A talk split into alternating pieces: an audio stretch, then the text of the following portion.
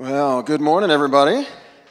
Welcome to Living Hope. Glad that you're here. Glad that you're joining us there online. Uh, we like to begin our services with this greeting Christians have been using for as long as there have been Christians. The Lord be with you. Thank you.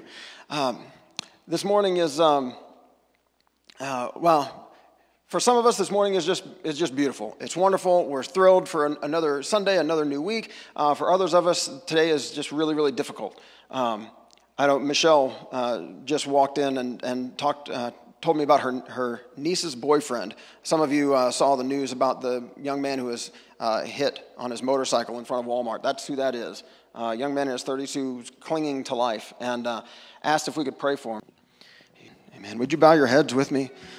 Let's continue the prayers that we've started with these songs. God, we we do bless your holy name. We acknowledge that you are the God who is worthy of all glory and honor, all praise that we might be able to give. God, all of the. Um, all of the attention and adulation, all the celebration that we give to, uh, to our celebrities and to our uh, uh, sports heroes and all the people that we look up to for one reason or another, the applause that we send their way. Today, God, we are acknowledging that you deserve uh, so much more than we could even begin to, to send your way. God, help us to, um, to understand, to, to acknowledge, to have a sense of your great goodness to us, all that you give us, your kindness, your patience. I mean, every breath that we breathe is a gift from you, God. And if we were to stop and, and, to, and to begin to list out all the good gifts that you give us, all the things that we have to thank you for, we could get to 10,000 and beyond. Reasons to thank you, reasons to give you praise. Thank you, God. Thank you for your presence with us. Some of us this morning, we are, uh, we're participating from home. We're feeling the isolation, and we are so, so tired of it all. Some of us came today just to escape it for a little bit. God, we never anticipated that this coronavirus season would, would last as long as it has. And God, it is, it is wearing on us. We come to today needing hope, needing strength, needing you to provide the energy that we need to, to continue to press, to continue to walk, to continue to put one foot in front of the other, to continue to, to take the extra energy that it requires to, to stay connected to each other, to continue to reach out in love through uh, through the phone calls and the, the socially distant visits and all the rest. God, thank you that in the midst of all sorts of ups and downs and anxieties and fears, that you are with us. We think again today of all of those who are uh, engaged with schooling in some way. Uh, whether it's parents who are now schooling their kids from home and having to experience that again, they were hoping to be done with that this last spring, but here they are again. God, would you provide them with strength and wisdom to know how to do that well? For all of our teachers and administrators and school staff, people who are, who are there uh, doing their best to serve kids, some of whom are in person, some of whom are online, God, would you please energize them for the task that they have, the, the challenge that they face? For all those students, God, who are showing up every day, trying to learn with, with all of the restrictions that are, that are, well, school just feels so different now. God, would you please help them to be able to learn what they need to learn, to, for their curiosity to, to continue to be engaged. Thank you, God, that whatever we are facing, and some of us, we're facing those issues, some of us are facing very different ones that cause us anxiety and stress today. We are so grateful that we can come to you with all of it, knowing that you love us, knowing that you're with us, and you can renew our sense of hope you can renew our sense of you being our refuge, our strength, our very present help in times of trouble. So today, God, as we come to you, we bring all of this with us. And we do bring our thanks, and we do bring our praise. We bring all of it to you because you're the God who made us, you're the God who loves us. You're the God who has come to us in Jesus Christ to show us that your love and your, your life is more powerful than, than the hate, than disease, and even death, God. You conquered sin and death in the resurrection of your Son, Jesus Christ. And today, by your Holy Spirit, you are drawing us together. You are drawing us into your life as your people, as your body.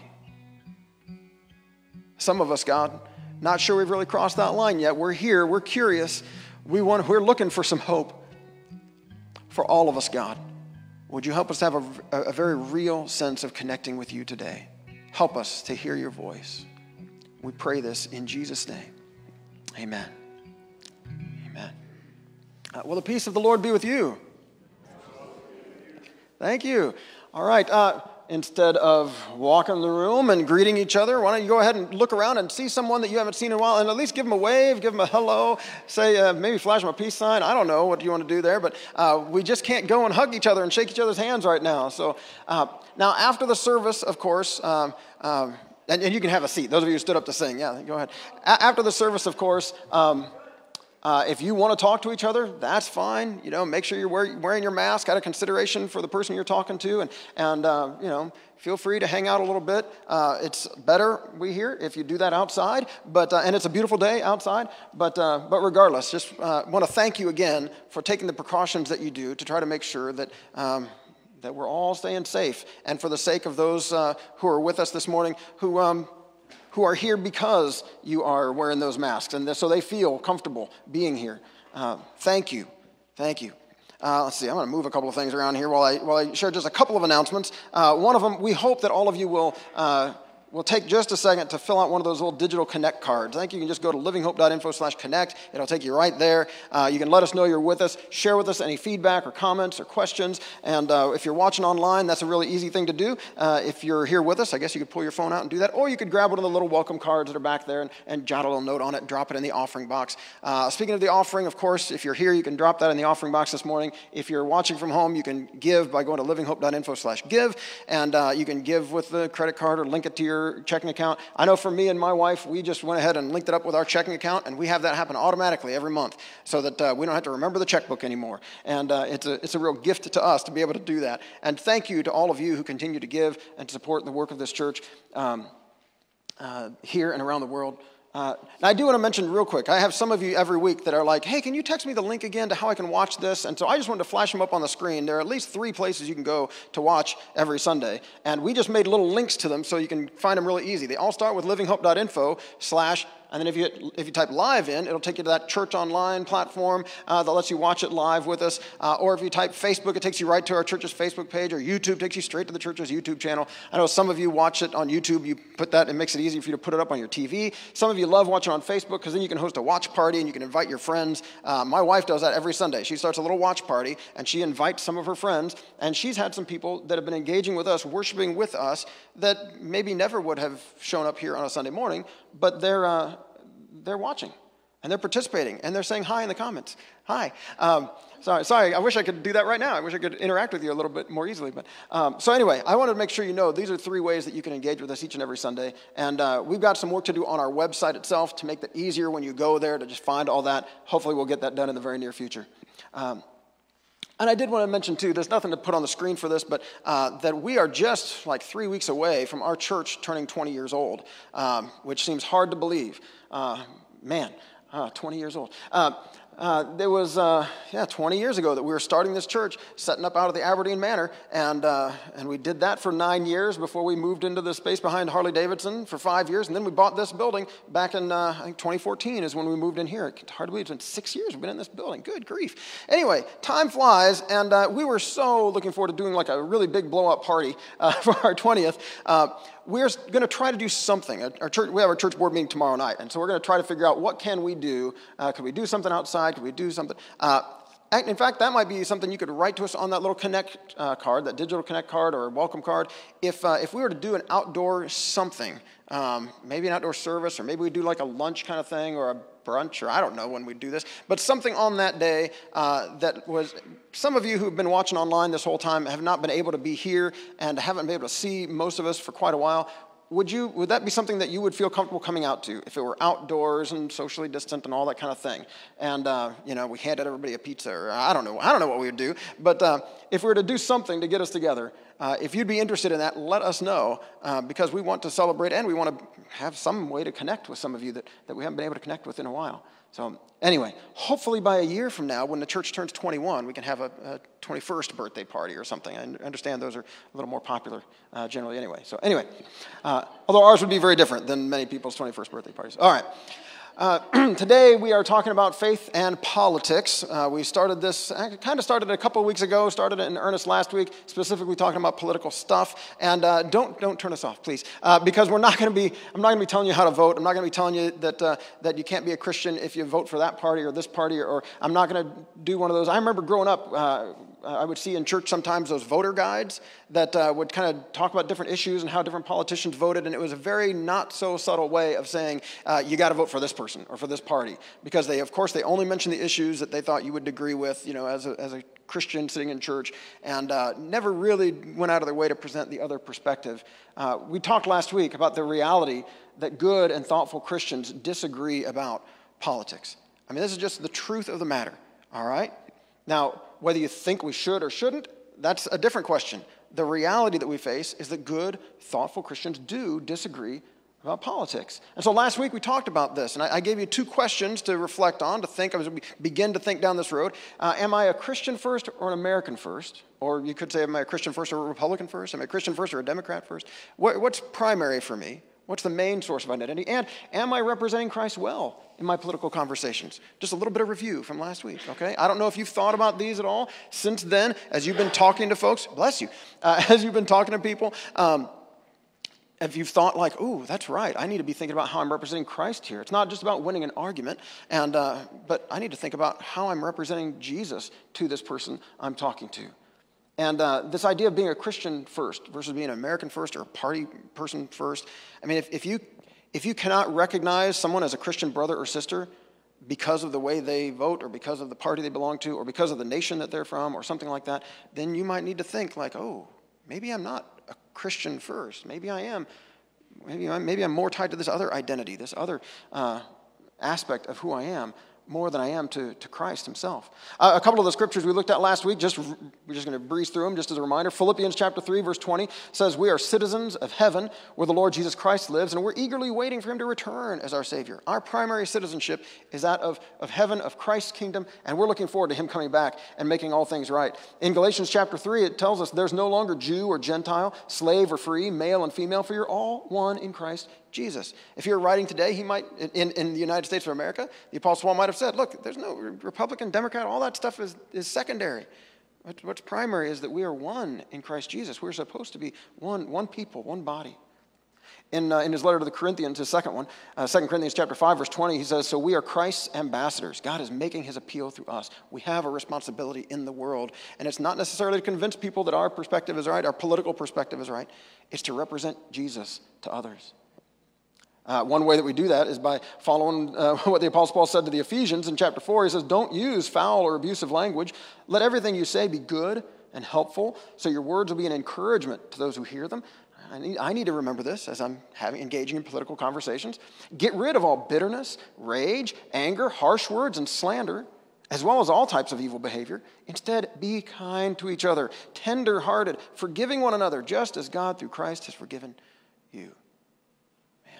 God, you've been so patient and kind with me. Help me to be patient and kind with others. As you have forgiven me, help me to forgive that other person who they're, they're just they're so passionate about it. They're sharing something and they're not they're not caring so much about whether it's true or not. I mean, they might be engaging in some kind of slander, but God, help me to be forgiving and patient and kind. Help me not to engage in the same thing, not to be overcome by evil and sucked into that, but to overcome evil with good. That was a couple of weeks ago. Looking at Romans chapter 12, starts out saying, "Don't let the world squeeze you into its mold. You know, be conformed to the pattern of this world."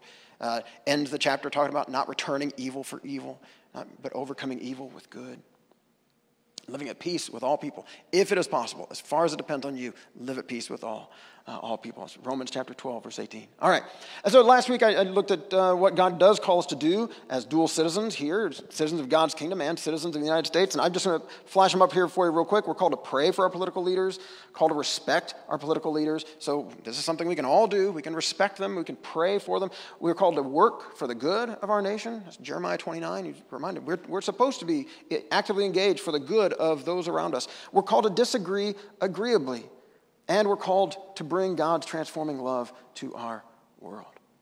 Remember, Jesus, when he was praying for his disciples in John chapter 17, uh, said to his heavenly Father, My prayer is not that you take them out of the world, but that you protect them from the evil one. They're not of the world, even as I'm not of it, he says. And he, he says, As you sent me into the world, I have sent them into the world. So just like Christ was here on a mission, and that mission meant that he didn't engage in some things he might have wanted to engage in. That meant that whatever conversation he was in, his primary thought was, okay, I've been sent here for a reason. And now he has sent us into the world for a reason to share his love, his grace, his truth. Not necessarily to win a political argument or to see that a certain person gets elected or a certain party uh, gets power or retains power. So, in all of this, uh, we are supposed to be serving as the, as the light of the world. Again, the reality is that good, thoughtful Christians disagree about politics. So, how is that possible?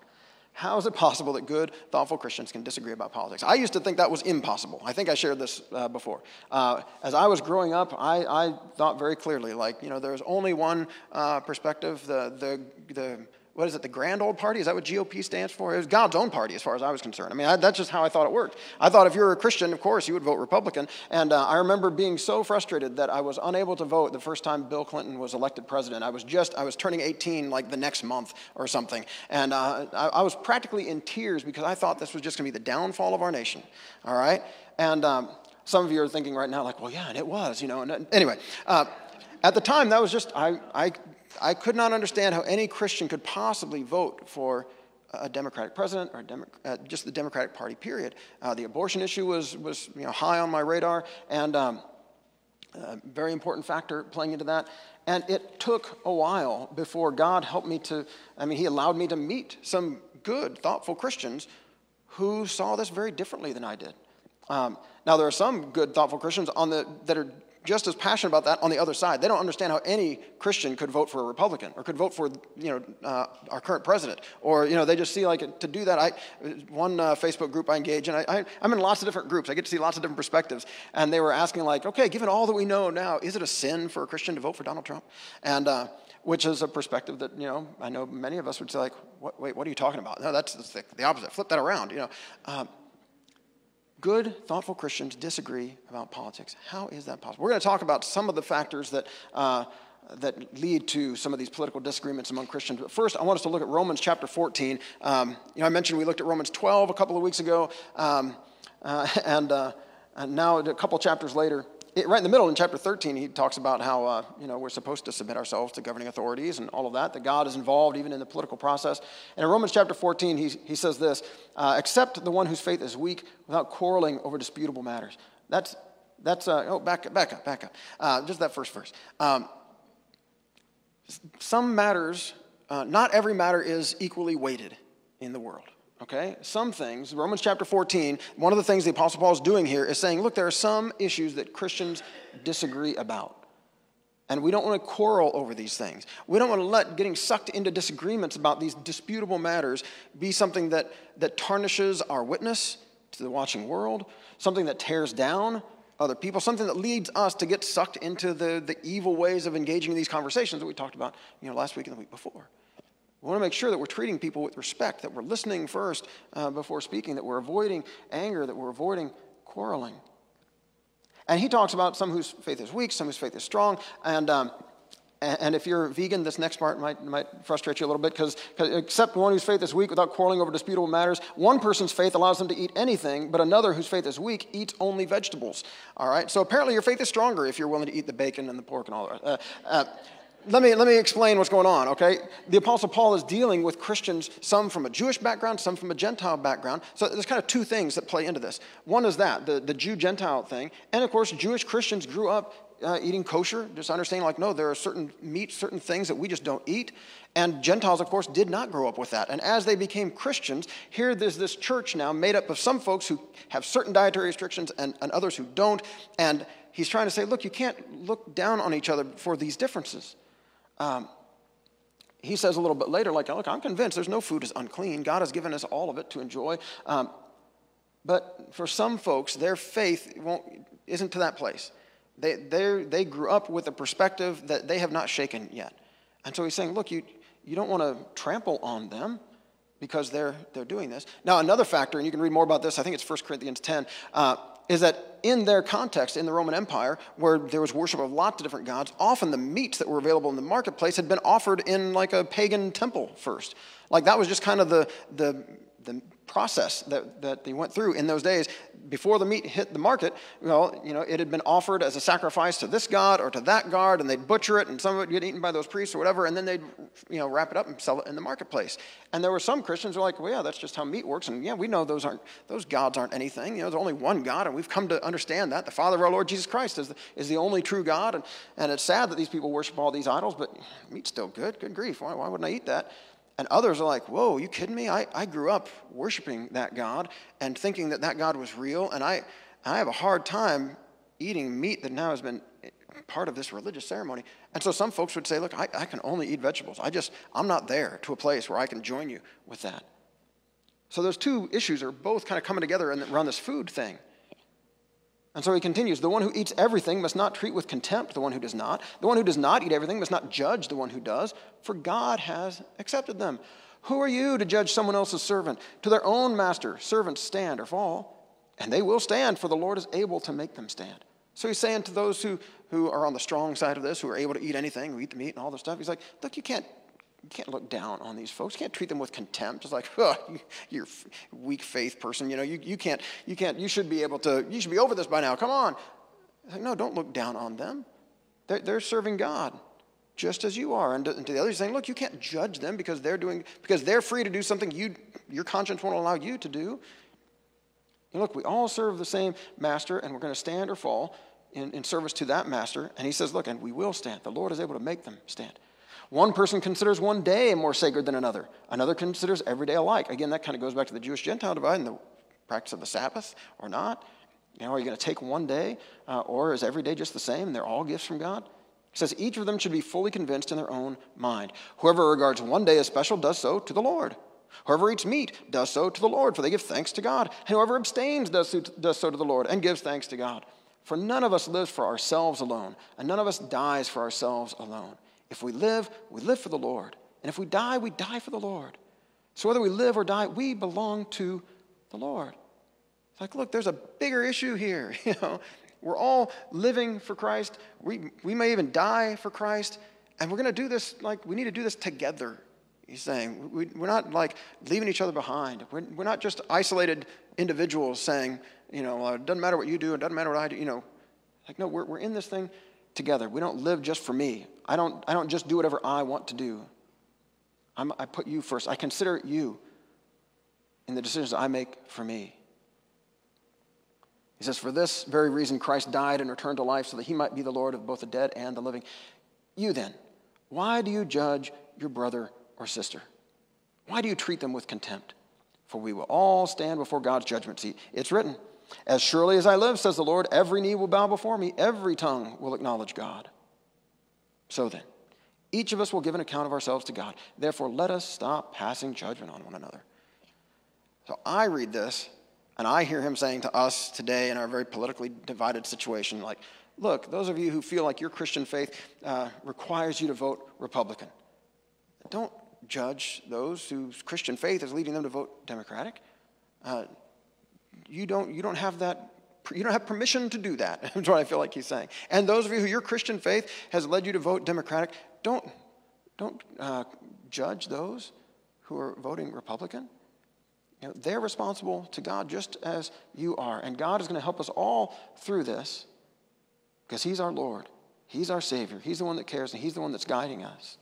That doesn't mean we can't have conversation together, try to persuade each other, help each other to understand our perspective. And that's some of what we're going to do today is to try to help us understand a little bit of the perspective that, that other people might have. I know I've been looking to this side and that side. I didn't ask you to sit based on your uh, uh, political persuasion this morning. I'm probably getting it wrong half the time, all right? So um, don't, don't anybody look around the room and say, oh, they're on that side of the room, okay.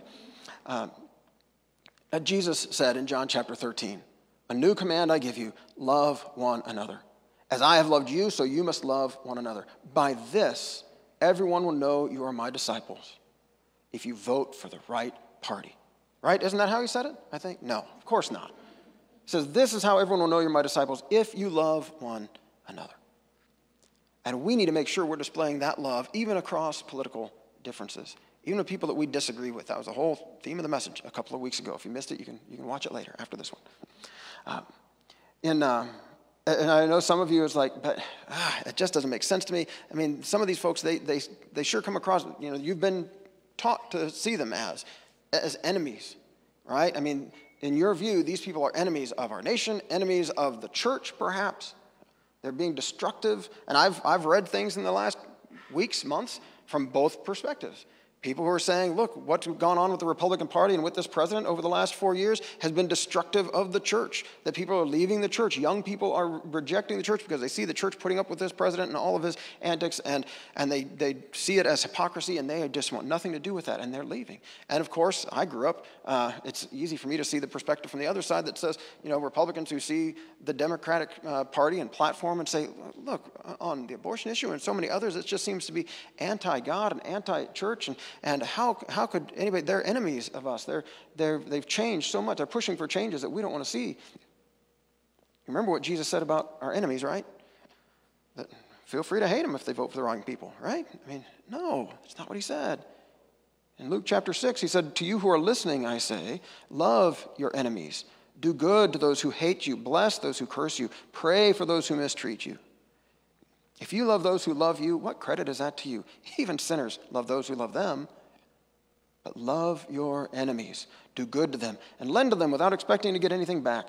Then your reward will be great, and you'll be children of the most children of the most high because he is kind to the ungrateful and wicked. Be merciful just as your father is merciful.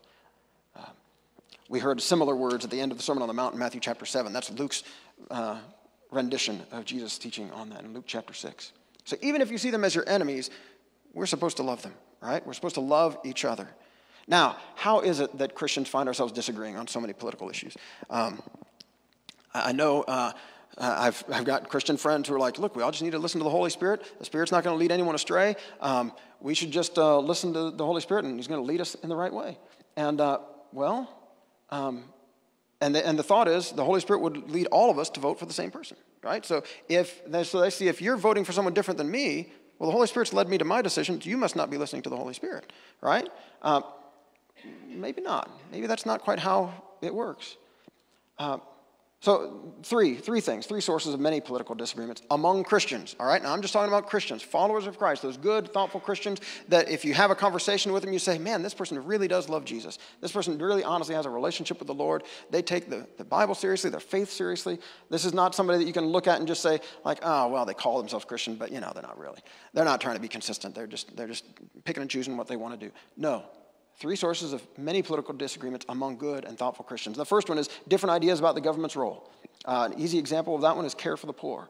All good, thoughtful Christians would say, yes, we are responsible to care for the poor, to care for our neighbors, right? Now, those Christians who lean Republican see government's role as limited. Again, like Romans 13 and, and, other passages where they see, like, no, no, the government's just supposed to keep the peace. And uh, they might point to some of our constitutional uh, limitations on the government's role, but also just from Scripture, they will, they will uh, look at certain verses and say the government's role is limited. The responsibility for care lies with individuals and with churches, and, and that you know, the government should kind of stay out of the way so that, so that churches can step in and charities and individuals can care for the poor.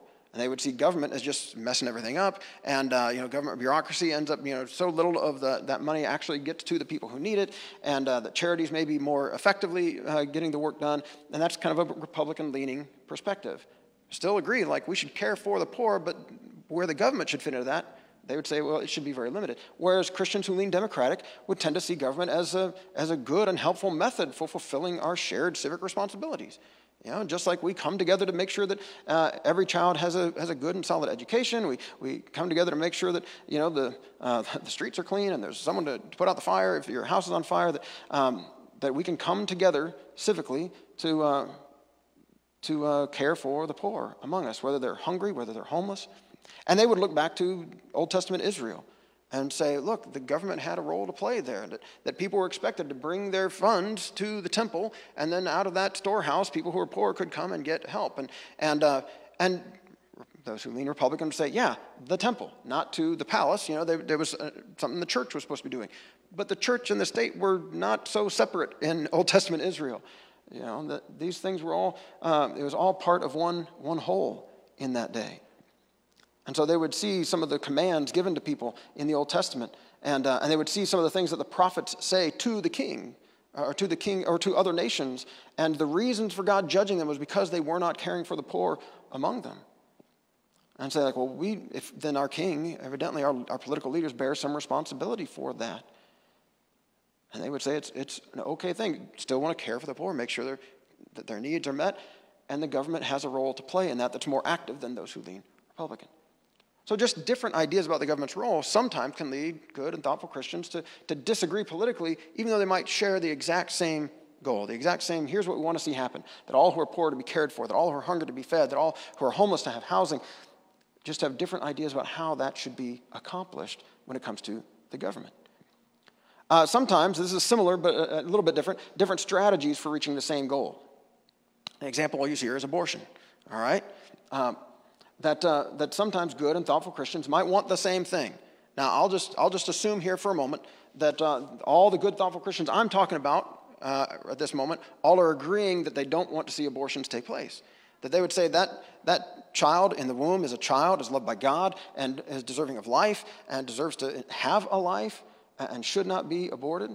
And um, so we're just going to we're going to start with that assumption and look at how Christians who lean Republican or Democrat can can still disagree, though, even though they might want the same the same thing to see fewer and fewer abortions uh, performed until one day that number gets all the way to zero.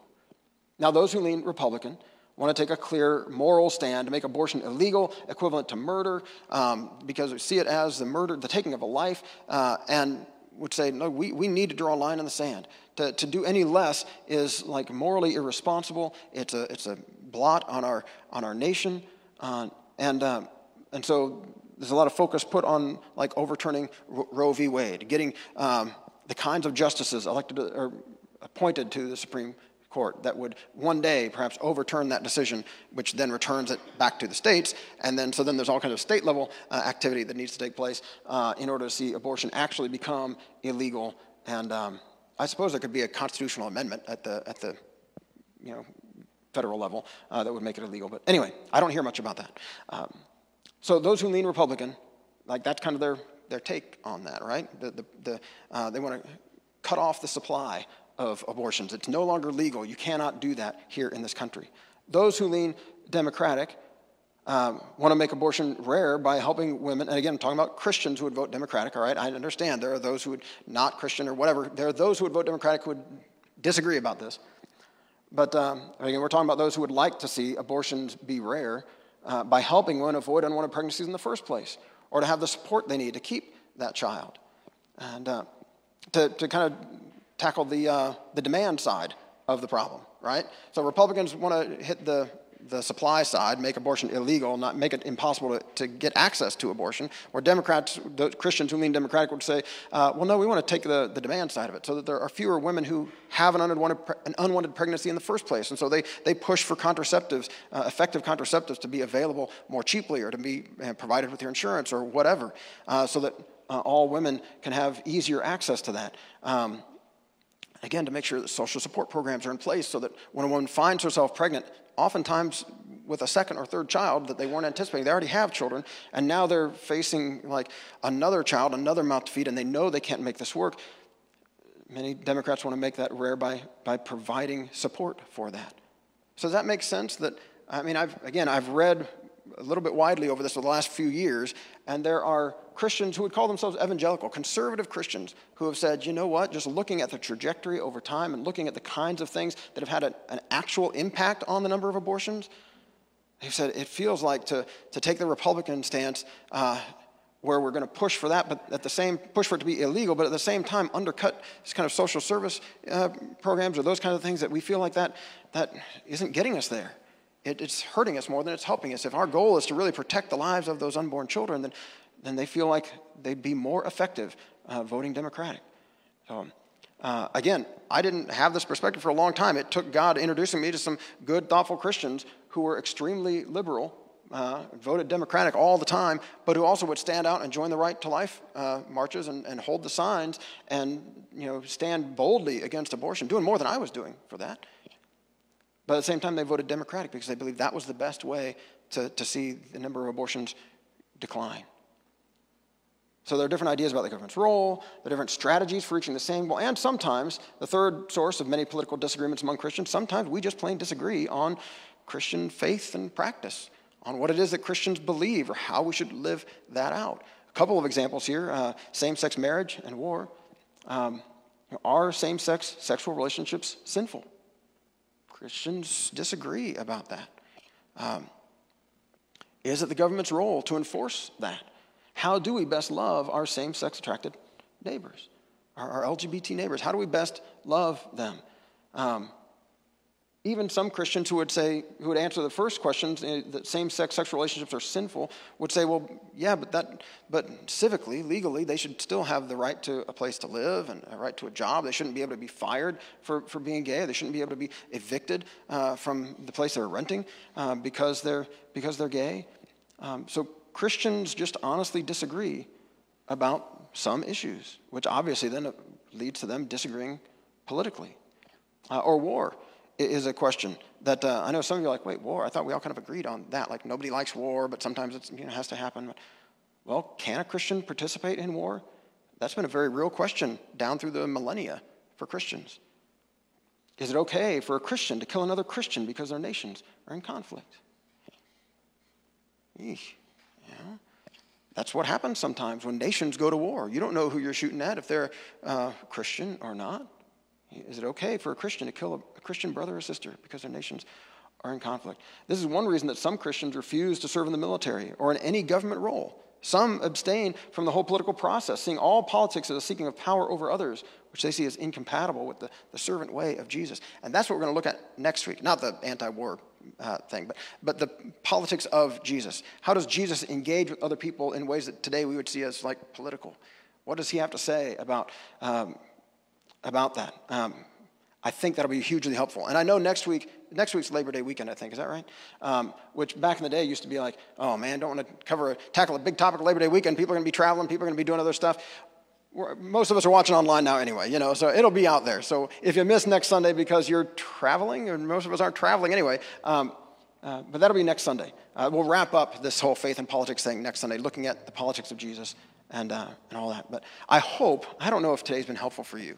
Um, and it might be that the most helpful thing will be for you to just finally sit down and have a conversation with someone whose political per- perspective is very different from your own, but the, whom you know to be a good, kind, generous, conscientious Christian. Some people, their Christian faith leads them to vote for a party that is the opposite of the one that you vote for, or, or just that is a different party. I couldn't say opposite. There's more than two parties, but there's two major parties. All right. I used to think that those Christians who voted for a party other than my chosen one, uh, they were doing that in spite of their faith. Like, well, their Christian faith, if they took that seriously, they would vote the same way I do. But because of other factors, they're like, yeah, they're finding a way to wiggle out of that or to do something else. They care about something else more than they care about Christ. You know, maybe their primary allegiance isn't that, that of Christ, you know, but it's something else, and that's why they're, they're voting that other way. And I've come to discover that no, there are just genuine, good, thoughtful Christians who their faith, their convictions uh, lead them to vote differently than I do. And I think, I think the Apostle Paul would say, you know what, and that happens. That's okay sometimes. That's the reality that we live in. And we don't want to spend our time quarreling about those matters. We don't want to spend our time uh, arguing and fighting each other. Um, biting at each other. And one of the verses from last week talked about like, yeah, don't don't be always uh, biting at each other, or you're going to consume each other. You know, you, you can't do that. You're supposed to be building each other up. You're supposed to be encouraging each other. We're supposed to be loving each other. That is the way we'll demonstrate to the world that our lives have been transformed by Christ. That's the way we demonstrate to the world that we are following Him, is because we display His love, even to those who disagree with us, even those who are going to vote differently than we will this November, or who won't vote at all. So, just a quick reminder two, two last verses. Um, again, from Philippians chapter 3, we're citizens of heaven where the Lord Jesus Christ lives. We're eagerly waiting for him to return as our Savior. That should be our primary motivation in all of this is how do we please Christ? How do we live in a way that honors him, that shows that we are citizens of his kingdom? And Jesus said in John chapter 18, My kingdom is not an earthly kingdom. If it were, my followers would fight to keep me from being handed over to the Jewish leaders and then crucified. But my kingdom is not of this world. We're going to look at that next week, how his kingdom is so different from the kingdoms of this world. But right now, we're going to bow our heads and we're going to pray before we celebrate communion together. God, thank you. Thank you for loving us. Thank you for being so patient with us. There are so many times that we have just not understood. we've, not, uh, we've not made sense uh, of what we're doing. We've, we meant well, God, um, but now we think back to that conversation or the way that relationship blew up, and we, we realize that we, wow, we just did not handle that probably the way that you would have, Jesus. So would you help us? Would you help us as we engage in, in political conversations, as we, as we just can't avoid being surrounded by political uh, um, advertisements and all the rest in these coming months?